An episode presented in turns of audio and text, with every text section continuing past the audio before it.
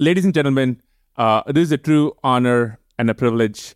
Uh, today, we are joined uh, for the very first time uh, by a member of Congress. We have Congressman Ro Khanna, uh, who serves as a representative from California's 17th congressional district, uh, which I looked at Wikipedia, and for folks in Silicon Valley, this is very much home. Um, you know, a lot of us, a lot of people listening to this, you know, we call this home. And Congressman Khanna is uh, resume is illustrious. Among other things, he served as the Deputy Assistant Secretary uh, under President Obama uh, until 2011 and has served in Congress since uh, 2017. And uh, we have a lot of amazing things to talk about today from tech, AI, Silicon Valley. But Congressman, thank you so, so much for coming on the show. Rob, it's a great honor. Aarthi, thank you for having me. I've heard a lot about your show from many constituents. my the of staff says, "What are they downshifting?" They usually get Elon Musk. They're having you on their show, so I I'll try not to disappoint. You know, when I was kind of doing uh, some of the homework and you know uh, researching you, uh, obviously very familiar with your work, but your family and your story was really interesting. So could you start with that because I think your story of your family and especially your ties to India and then entry into politics. How did this all come about? My parents uh, immigrated to the United States. My father came here, like so many people, for education uh, to the University of Michigan in the 1960s uh, after the Immigration Reform Act of 65, which was influenced by the civil rights movement. If we didn't have Dr. King and the civil rights movement, we would never have had the 1965 Immigration Act, which basically opens up immigration to people from India and Asia. Before that, immigration was highly restricted to non European countries. And my mom came a little bit later in 1975, and I was born in Philadelphia in 1976, our bicentenary. The reason I mentioned the civil rights movement, as many people know, is that was influenced by the Indian independence movement, uh, Gandhi's independence movement.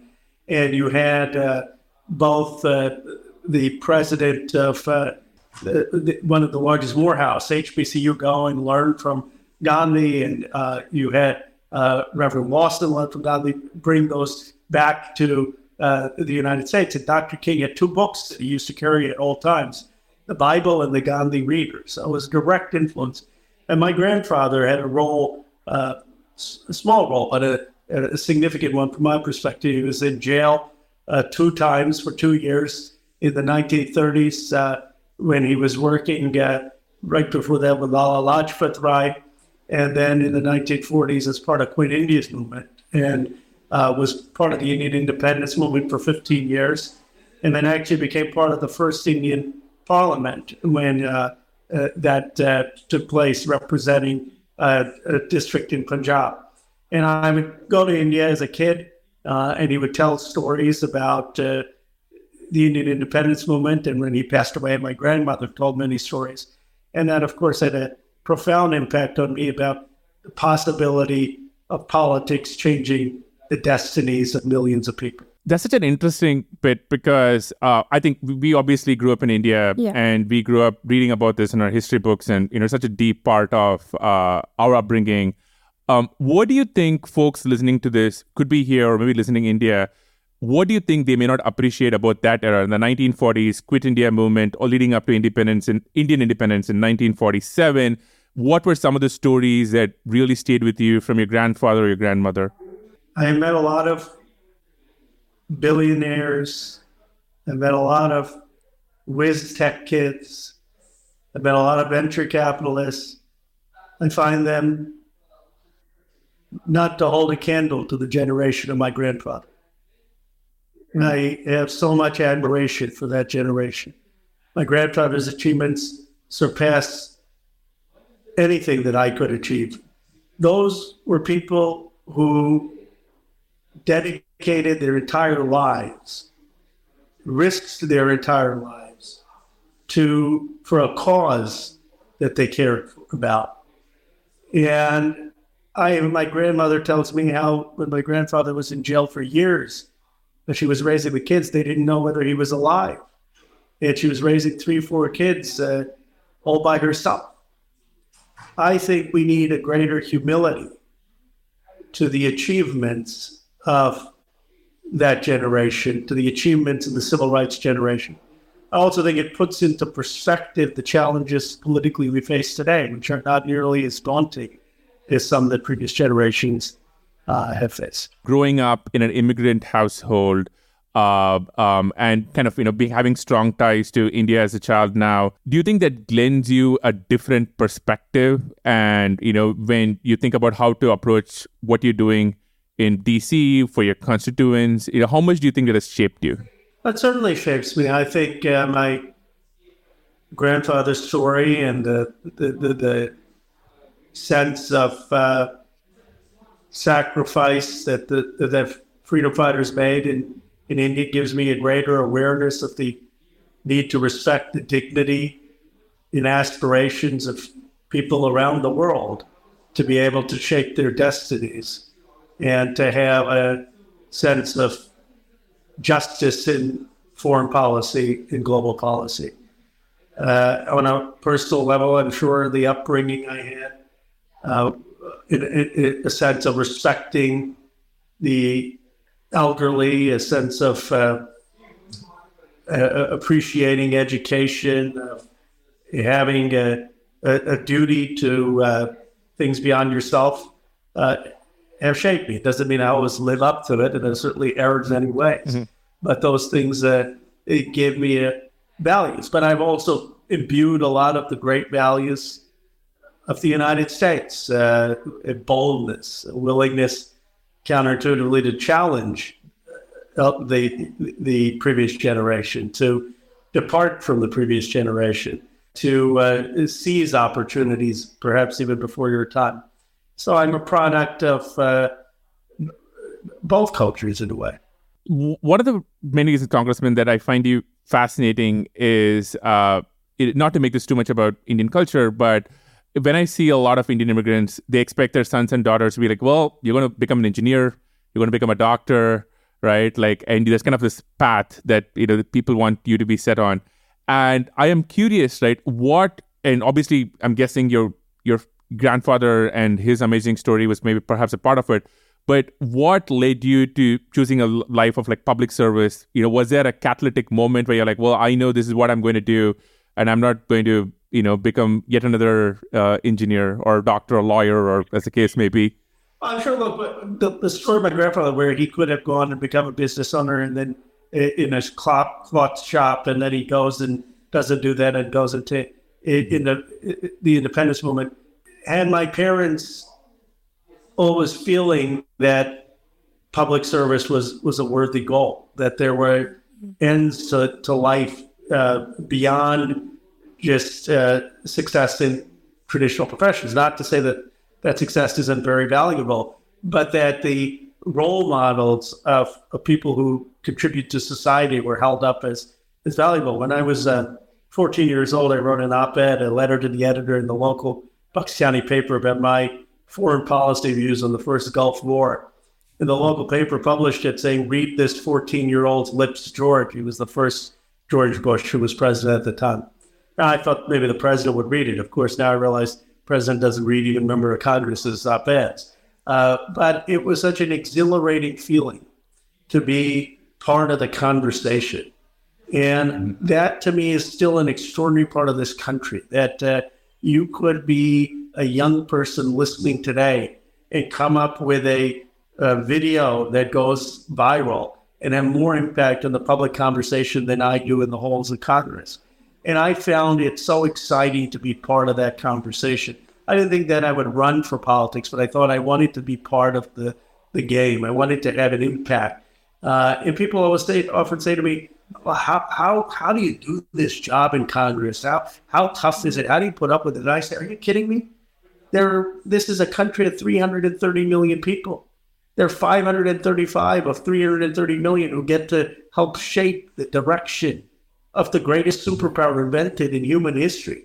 That is an awesome, awesome responsibility. It's an incredible honor. And I just feel privileged to be able to do it every day. Forgive me, my voice is just not cooperating. Oh, that's totally fine. And politicians, you have that issue all the time. So I, Oh man. Uh, I, I'm quite happy because it means I can say anything I want and she can't respond. So you know, I'm I just. told you on before. Don't abuse it. You'll regret it. You'll regret it. I was going to ask, you know, for somebody outside the the world of politics and public service, what to us would be, oh, that's super surprising, or this is not, you know, for you being inside, what would you look at and be like, these people have no idea how it is like to be me, to do what I do? What are the things that would you'd be like, these are these are what is surprising for the life that you lead today? How hard it is to bring change, how hard it is mm-hmm. to move policy in a different direction and you keep thinking, okay, you'll get a little bit more senior, you'll get a little bit stronger, I'll get elected to Congress, I'll get elected to Senate, I'll get elected to president, then I'll change things. And you realize change is just hard.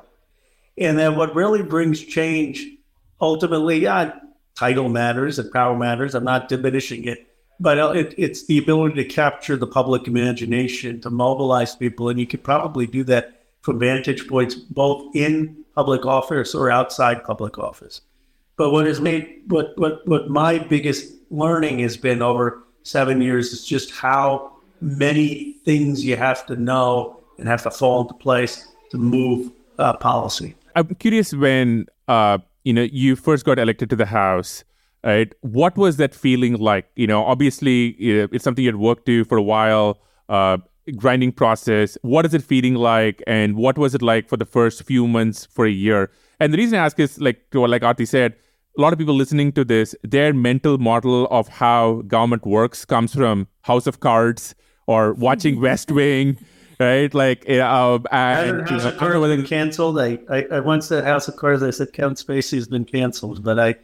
Uh, well, I think the first few seasons are okay. I think it's only the later seasons. I, I am curious to so when what walk us through that, right? You show up at the Hill you know, uh, freshman congressman, what was that moment and experience like, and what was it first few months in a year like? Winning for Congress was an exhilarating experience.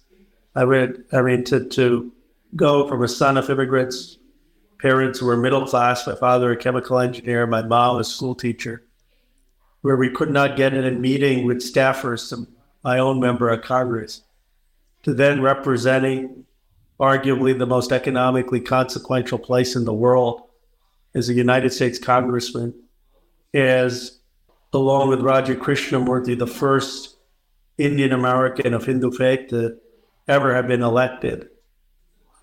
Inspiring story, not just for me personally, for my family, but for the people at, at, on election night. Uh, now, it was also the year that Donald Trump got elected. My brother says it's the year anyone could get elected to anything. But uh, that's what younger brothers do. Uh, but he was a he was a great part of, of, of the win. When you win, then there's this great feeling of uh, of hope. Of uh, there was a feeling of accomplishment, of uh, path breaking, especially being Indian American and my grandfather's story. And then you get to Congress and you realize that you know you're on the lowest rung of the totem pole. You you know you you may matter a lot to your district, but they don't really uh, care that much about a freshman member of Congress in the big picture of Washington, D.C.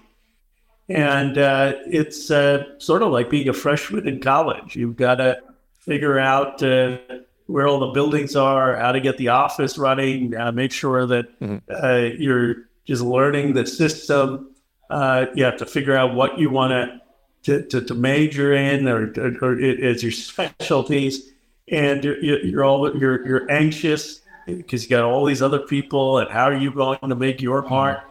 Yeah, and the, the first couple years, you're just kind of trying to find your your place there. The advantage I had is everyone was fascinated by the place I represented, even back in 2016. In fact, I remember being in the Oval Office with Donald Trump. I disagreed with almost everything, voted to impeach him twice. And he said, uh, you know, they said, uh, President Trump, this is Ro Khanna, he's a Democrat from Silicon Valley. And Trump turned to me and said, Well, I don't know why anyone would want to be in Congress. But if I had to be in Congress, I'd, I'd represent Silicon Valley too. You got great district. So I, uh, it was a, a place that people uh, were intrigued by, even if they had critiques of. Uh, I was talking to another uh, congressman recently, and he had a similar story. He said, "You win an election, you show up, and you know you're on top of the world because it has been a grueling process you show up and you have an office which is far away from anything on the top floor. There's no furniture. and your constituents are like, well, you know, when's when are we going to see progress? And you're just trying to figure out how to fit in. And there's such a, you know, it, how how it takes time to people to figure it out. We came to the country in 2007, and so we saw, uh, you know, President Obama, you know, the speech, yes, we can, that whole era, and it seemed at the time that Silicon Valley and tech was beloved um, it was seen as a force for change. And we can kind of tie in so many things here, right? Like the narratives around the Arab Spring, even though debatable how well the Arab Spring worked out. But Silicon Valley was generally seen as a force for good and for hope. I think it's safe to say that narrative has changed in many different complex ways on the last four years. So, and one of the reasons, you know, I find you very interesting is it sometimes can feel like tech in Silicon Valley is often under attack from folks in DC. How do you think about if you had to sum up Silicon Valley's position with uh, folks in government, right? Like, how would you sum up that relationship today? We sitting here in like June 2023.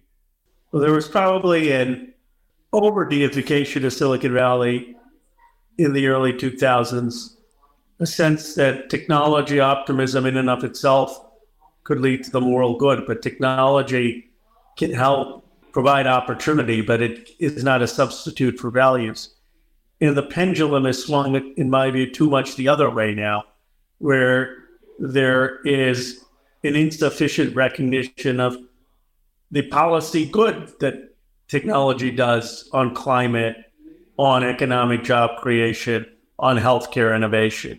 We need a balanced view of the valley, which is to say that we have to harness this technology for tackling society's biggest problems but we need two aspects to it.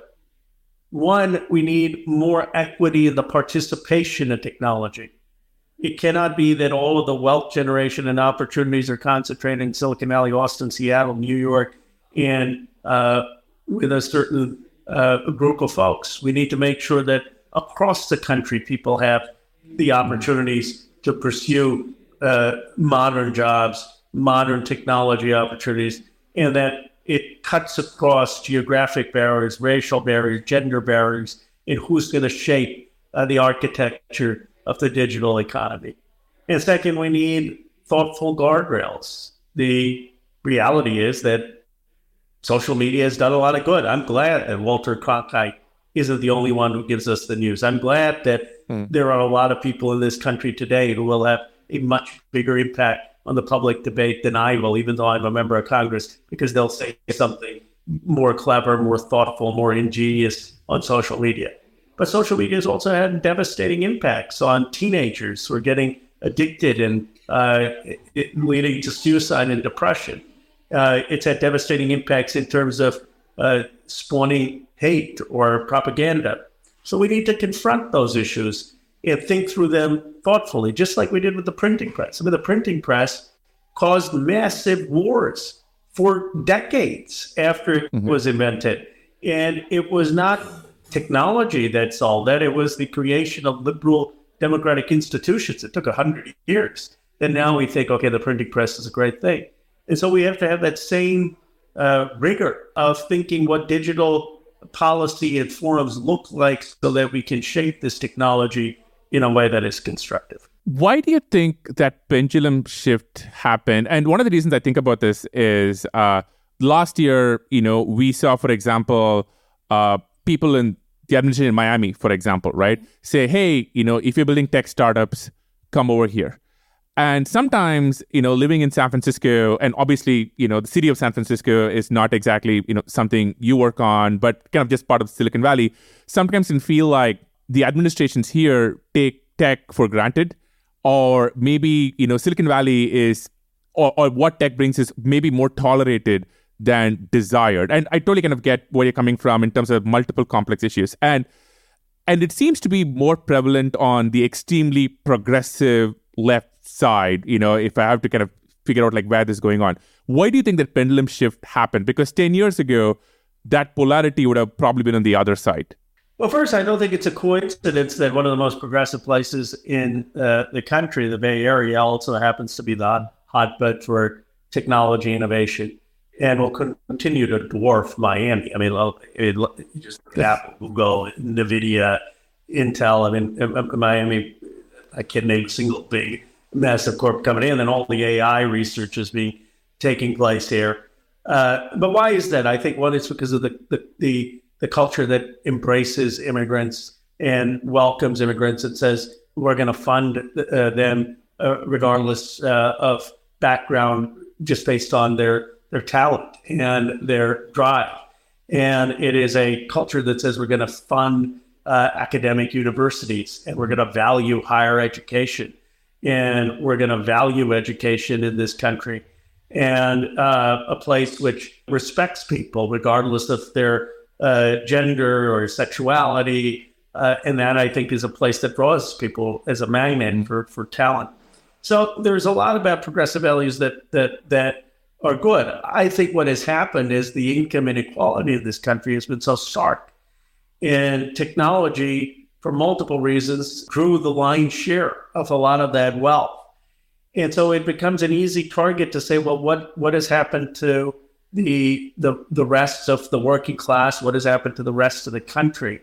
And how are we going to make sure that you don't have gentrification of working class families? How are we going to make sure that people who've done really well are paying an appropriate amount of tax uh, to, to ensure that those who have been left out uh, can have a, a quality of life? And so the tech community became identified with uh, the winners in a gilded age.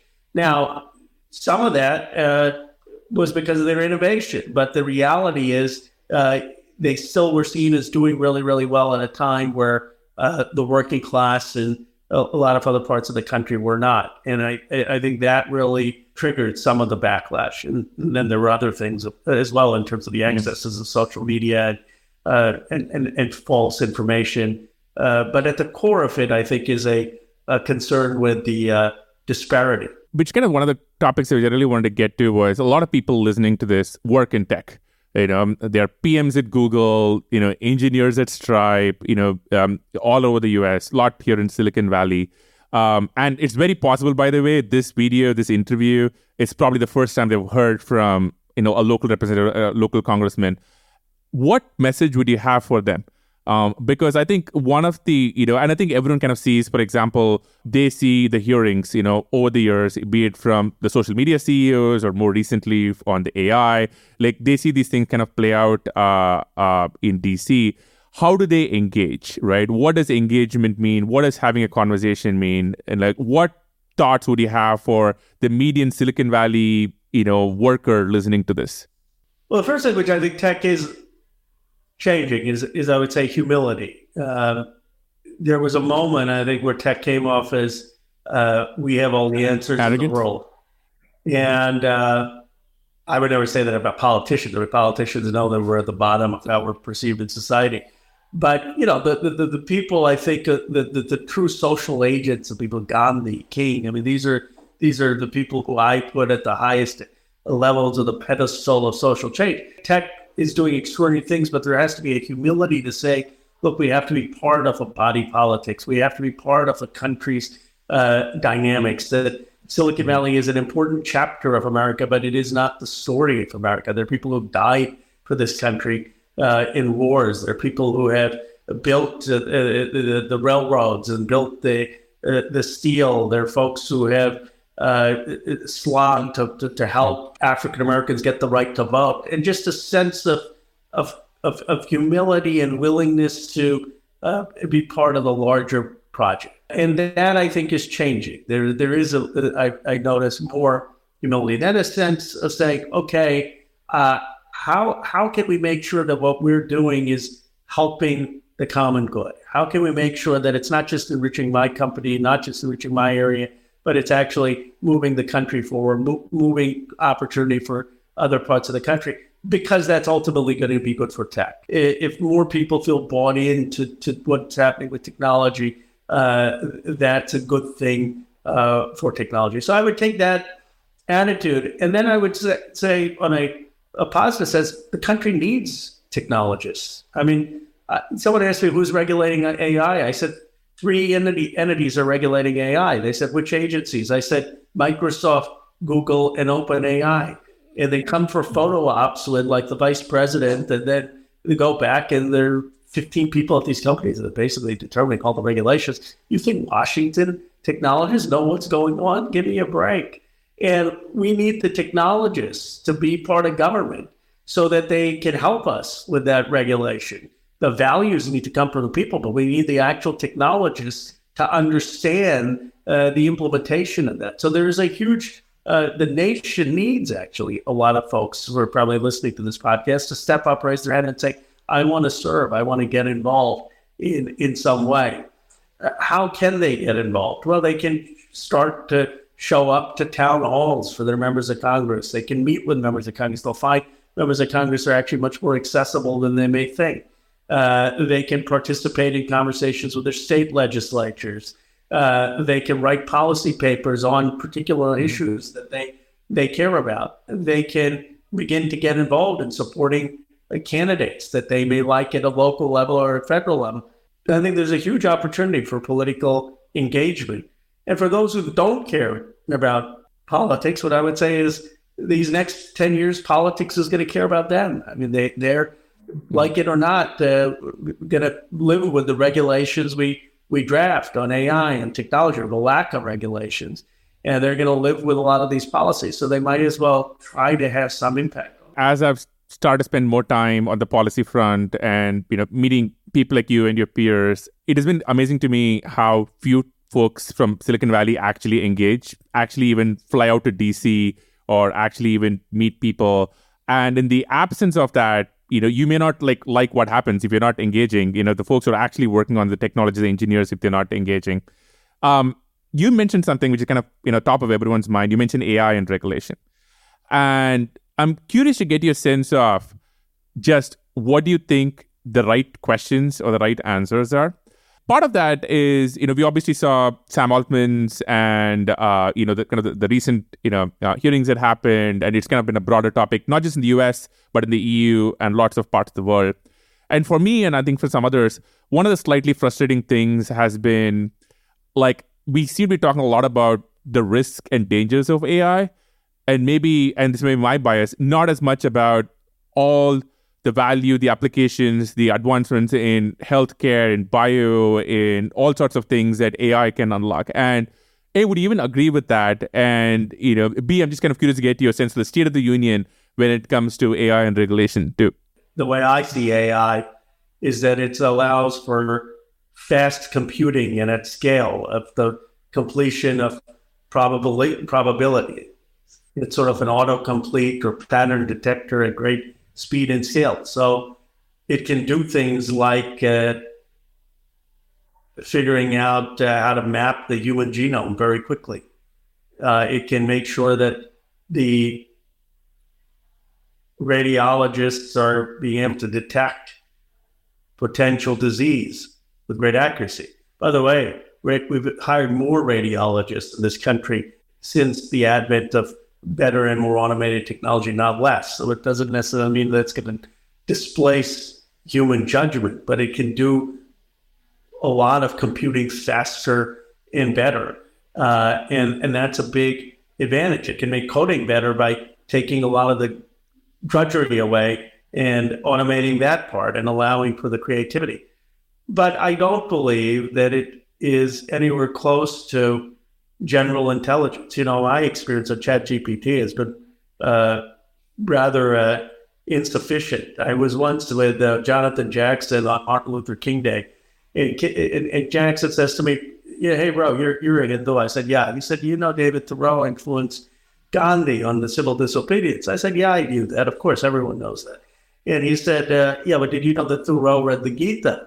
I said, no, I didn't know that Thoreau read the Gita. He said, I'm teaching you about your own culture. Thoreau read the Gita. Look it up. And that's how he got the influence for civil disobedience. So I went, Sam Altman was in my office that day, and uh, I, I, said, uh, okay, let me ask ChatGPT, how did Thoreau's uh, reading of the Gita influence his theory of civil disobedience, and how did that shape Gandhi's uh, opinion on civil disobedience? And I got a perfectly correlated essay that said, Thoreau read the Gita.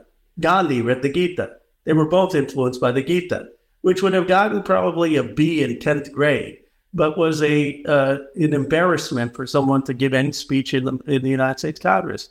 the idea that these things are going to be able to synthesize, think, ask the right questions, uh, be creative, draw analytical frameworks, have wisdom, have judgment, have uh, an understanding of the humanities, I think is far off. And that is because, uh, you know, the complexity of the human mind is tremendous. I mean, Immanuel Kant wrote treatise of reason about all the types of modality that there are. It's not just pattern detection.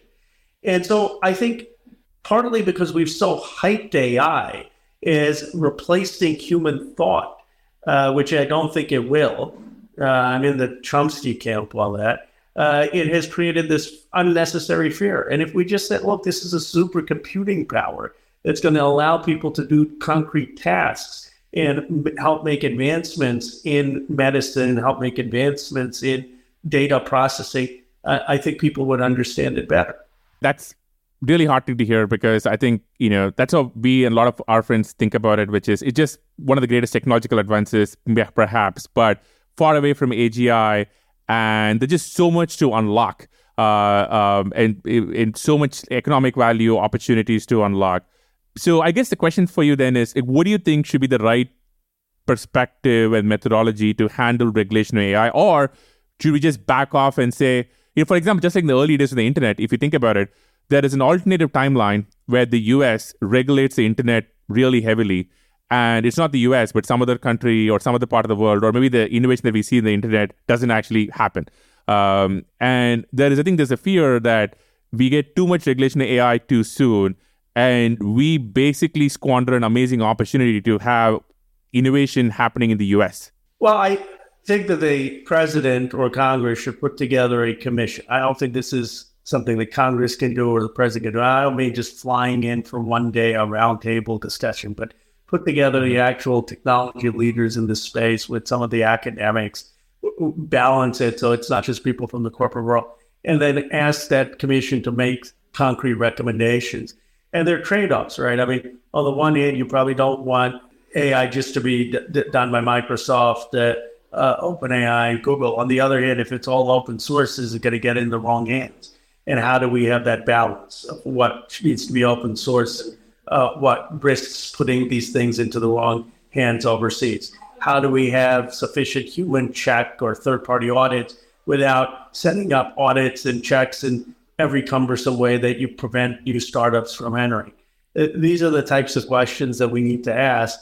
Uh, I, I, don't think it's just for Congress to do we probably want to put together a, co- a committee, a group of people who they can help guide us with some basic uh, recommendations. So I want to get to a topic which I think it is kind of near and close to your heart, which is the idea of decentralizing tech and tying in local communities, right? Could you talk about that? Because I know there's something you spend a lot of time on, you've talked a lot about, and I think this also really ties into crypto, a lot of things that I've been interested in. So would love to kind of hear more about your thoughts on that. Well, we made a big, big mistake in this country, globalization. We um, neglected small towns. We neglected factory towns that were just shut down. And uh, jobs went offshore. We didn't do anything for places like Anderson, Indiana. I was just read about Canton, North Carolina. Paper mill shuts down. 4,400 person town, 900 people working there. They're all going to lose their jobs. And for 30 years, 40 years in America, we just said, okay, go find your job, go find a new job. They weren't going to become software engineers. We didn't do anything in these towns. And so I've said we've got to bring back modern factories. That doesn't mean you're going to have the same paper mill as you had in the 1950s or 1960s. But now we need corrugated paper for the Amazon boxes. We need paper bags for recycling paper. We can make the modern factories. And by the way, they're going to be clean. They're not going to be back-breaking work they're going to require technology. Why aren't we massively investing in these places in creating new technology jobs that may not require a four-year degree and creating new uh, modern factories in having place-based economic development? And that is what the heart of my vision of new economic patriotism is, is to redevelop America town by town, city by city. And by the way, when we do that, we're going to bring this country together because no matter how many speeches I give about immigration, people will see the benefits when a small town in the heartland is is being enriched economically because of the contributions of immigrants on the coast. And I, I just think that that's the type of initiative that can unify this country. I saw that firsthand with the Chips and Science Act, with Intel building factories in Columbus, Ohio, and the warm reception that deep red Republican areas had for uh, coastal liberal coastal elites who are helping their kids get jobs. A lot of our listeners are in India; they are in tech, and when we grew up uh, in, in India, the the dream was, you know, often for a lot of people, you know, to get to the US, right? You know, you would have your relatives and your parents. You'd be like, well, you know, someday you're going to go to the US, and you know, every movie would portray that.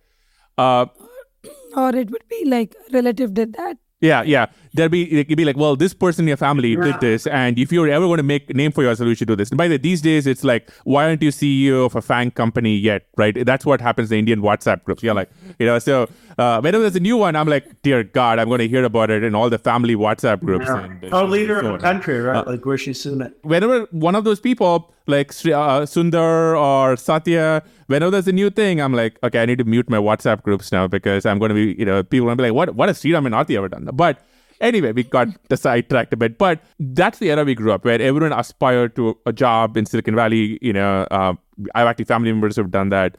Um, it does feel like in the last few years that tone has maybe shifted where uh, you know sometimes they're like hey one obviously the indian economy and you know the uh, in terms of tech and consumer product companies have grown um, ex- really, really well and that is amazing uh, obviously for folks back home on the other hand there's a question of like is the us still welcoming to highly skilled uh, immigrants right these are people who have you know computer science degrees they spend a lot of time working and it can sometimes be like that neither party, either the Democrats or the Republicans, really seem to care about like getting these highly skilled folks over. So I'm curious how we think about that. And maybe, you know, if you're like a 30 year old, really smart Indian engineer listening to this, why would why should you want to come to the US? Well, this is still, in my view, the best place to be an entrepreneur, to get capital funding for your ideas, to be able to take a risk and fail and, and, and have people still back you. An extraordinary place to live with uh, freedoms to, to, to make it uh, a life of, of your choosing. It, but we've had a challenge with immigration in America. I, not just the high skilled immigration, but just immigration in general enriches this country uh, by uh, creating jobs, by uh, building small businesses, by creating high tech jobs and uh, the there's a fear, and the fear is that the those jobs are not going to come to, to, places that are left out of globalization, mm-hmm. and there's a fear that the culture is changing too much, too fast. I joke around. I said people don't mind if folks play cricket in Fremont; they just want to make sure that baseball is still the national pastime. And how a society deals with the rate of change is always a challenge.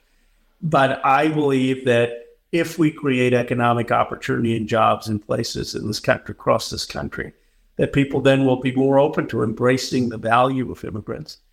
And if we also teach a sense of uh, patriotism, you see, when I was growing up, my parents talked about my rights here and there, but they talked a lot about more about my responsibilities. They said, You were born in America. Don't mess it up. It's like winning the lottery. Go work hard. Go make good grades. Go learn about this country. Go learn about this country's history. Go learn everything you can about America. And that's the story of most immigrants. And we have to have emphasize that sense of patriotism, the sense of wanting to give back to, to this nation that's that's given immigrants and their kids so much. And I think if we do that, we will have a better chance of having cohesion in America in a multiracial, multi-ethnic society, and also more embrace for more immigration. This actually segue to you know something which is often like a sensitive subject for people, which is like we are you know the product of two different cultures. We grew up in India. You know, India will always be the place we come from. Uh, but this country, you know, is what we call home. It has given us so much, it's given us our careers, and you know, when we became an American citizen, that was one of the you know the happiest, most emotional days of our life, and we don't take it for granted. But I think sometimes, you know, there is this kind of tension between is patriotism a four letter word, right? Like in the sense of how do you both have a multicultural society which respects every community and their differences, and also what does it mean to feel patriotic to to the idea of America, you know, in any shape or form?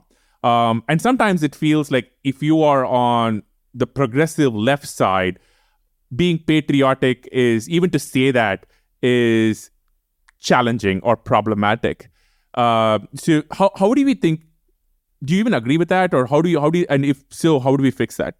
Well, I grew up with a deep love of this country, and this country has given me so many opportunities. And I believe patriotism means recognizing the heroes of America and the sacrifices that people have made. The fact that we had people who fought the War of Independence, who fought the war uh, of, of, uh, the Civil War to free, free slaves, to who marched in civil rights movements so that people could have equal rights. It means being honest about our history of years of slavery and years of Jim Crow, at the overcoming of those uh, because of the hard work and values of so many Americans, in a, a recognition that ultimately uh, a lot of what we've been able to do is because of the country.